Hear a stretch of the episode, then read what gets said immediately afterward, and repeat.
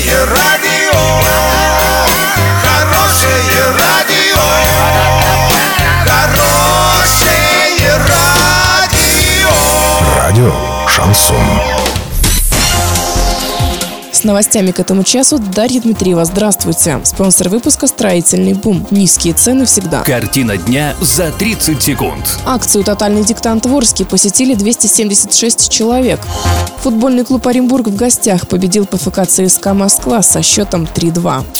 Подробнее обо всем. Подробнее обо всем. 13 апреля во всей России прошла традиционная акция «Тотальный диктант». Орск не стал исключением. Арчане восьмой раз присоединились к написанию диктанта. 276 человек 13 апреля пришли в главный корпус ОГТИ проверить свои знания. Прочли текст в Орске популярный певец LX24, актер и художественный руководитель театра студии «Встреча» Юрий Дейкер, а также руководитель Оренбургского областного студенческого отряда Валентин Сушко. Узнать свои результаты можно будет после 17 апреля на сайте totaldict.ru. А 19 апреля в 17.00 в главном корпусе ОГТИ пройдет награждение отличников.